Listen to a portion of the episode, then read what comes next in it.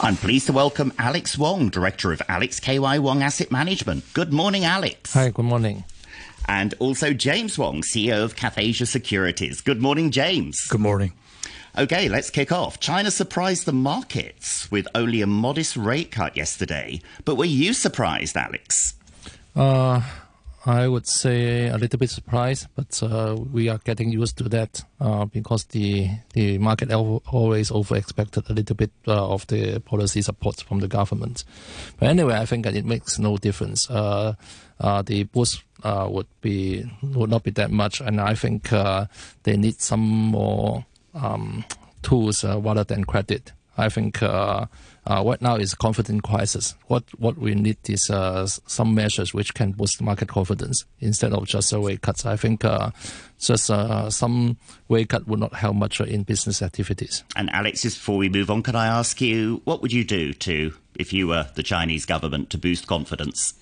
I would rely more on private enterprises. I would communicate more with uh, those mega techs like uh, Tencent or Pen, uh, or Alibaba because right now um, it's in new economy. I think uh, we need more uh, investment instead of just credit growth. So those companies would be very important because they have a strong cash flow from their core business to support the investment. Just like Microsoft investing in OpenAI, I think we need those kind of investment from China more. Okay. James, were you surprised? Uh, a little bit, yes, uh, especially when the PBOC cut a few market open rates uh, last week uh, out of the market's expectation. So we were naturally expecting there will be a, a uh, indicative move on the five-year LPR, but turns out there isn't. So I think the uh, the offshore yuan is a, perfect indicator on how the market sees this whole thing and how the market sees the overall economic strength of China. Okay. And do you agree with um, Alex in terms of the single biggest thing they could do is try and get confidence back to the private sector? Oh yes, I definitely agree with that, and I think the, uh, the, the the problem that we're facing now, the rudimentary problem, is the uh, lack or the loss of confidence in the real estate market, yeah. and that is the uh, root of all problems because we can't really just uh, uh, come up with a slogan uh, or, or a catchphrase and tell people to spend more. Uh, the people spend less because uh, there is a, a, a, a, debt deflation cycle going on, and I think we're halfway there. And uh, if the uh, real estate developers cannot pay their debts, the banks cannot come up with the paid ups, and the the the saving clients are tend to do more protective saving and they are more reluctant to spend. And that that's uh, what's what's uh, suppressing consumption. And I think we uh, without the uh, real estate developers problem solved uh, the, the the whole consumption and the economy is not going anywhere. And without the LPR five year LPR being cut I think the uh, Chinese government is focusing on something else mainly on the the uh, rural villages, literally villages within uh, cities, um, the meaning focused on the reformation or uh, revamp of those rural, rural villages and the monetization of the people who were affected by those. So basically, it's more like a story or a script uh, that we've already seen back in 2015 or 2016. And uh, I think there are a lot of demand that could be released from this uh, whole revamp of rural villages uh, scheme, but uh, uh, it's, it's probably going to take some time. Yeah. Now, you mentioned debt there. Now, there are debt issues with property companies, also shadow banks and local authorities. H- how worried are you about that, James? Yeah, I think the market is over exaggerating a little bit on the uh, crisis of those shadow banks because uh, we've seen a fraction of those shadow, shadow banks having com- problems coming up uh, with payments.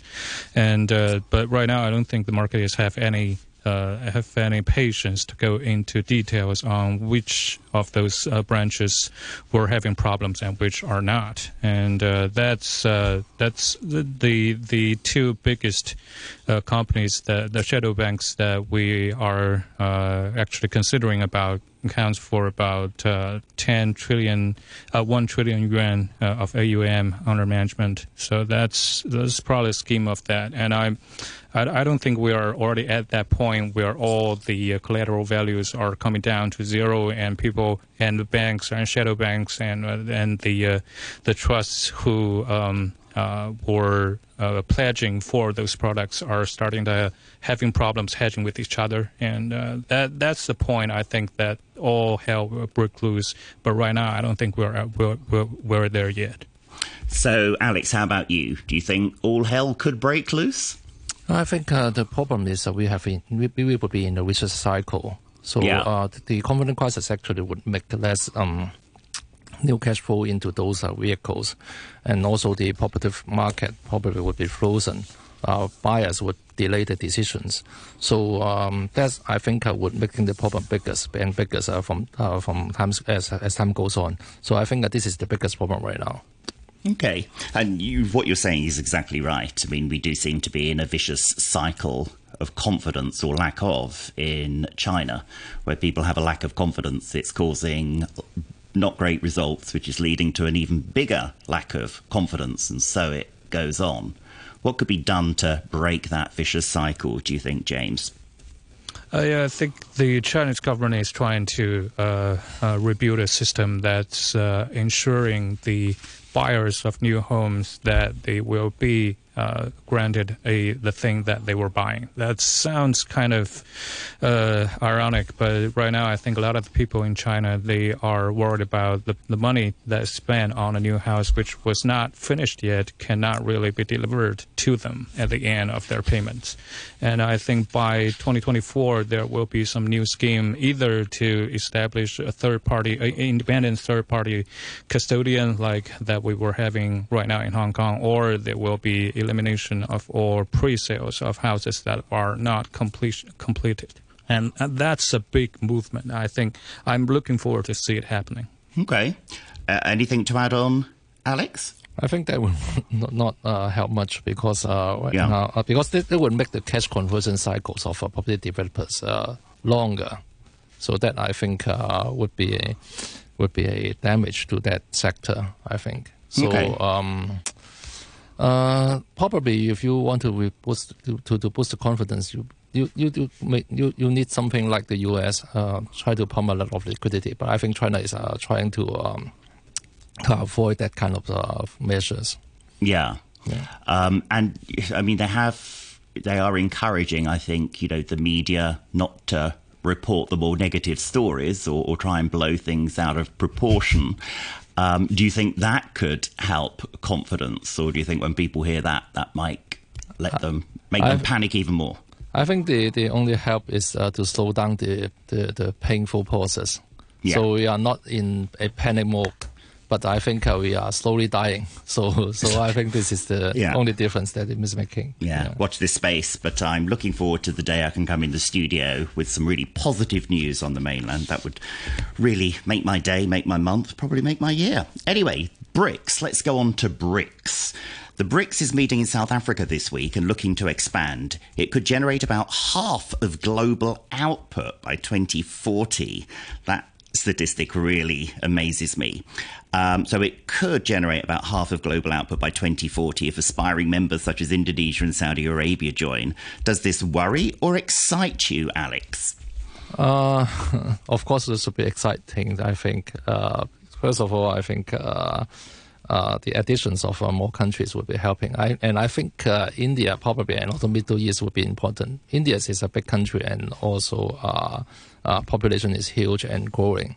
And then uh, for Middle East, even though their population is small, but I think their spending power is huge and they are willing to invest. So I think uh, both are exciting. Okay. Um, James? Yeah, I think there might be a uh, expectation in the market that is this, this is going to be a cartel of uh, production units around the world. So it's uh, in a way that is kind of like the OPEC, but I, I don't think they bear too much resemblance uh, because OPEC they were having the power to set the price for one single product uh, that that everybody needs. But for product chains, production chains around the globe, uh, even for them to uh, bind together, I mean, there still will be options for the, uh, the end user to select from. So their power bind it together, I, I kind of suspect if they have any.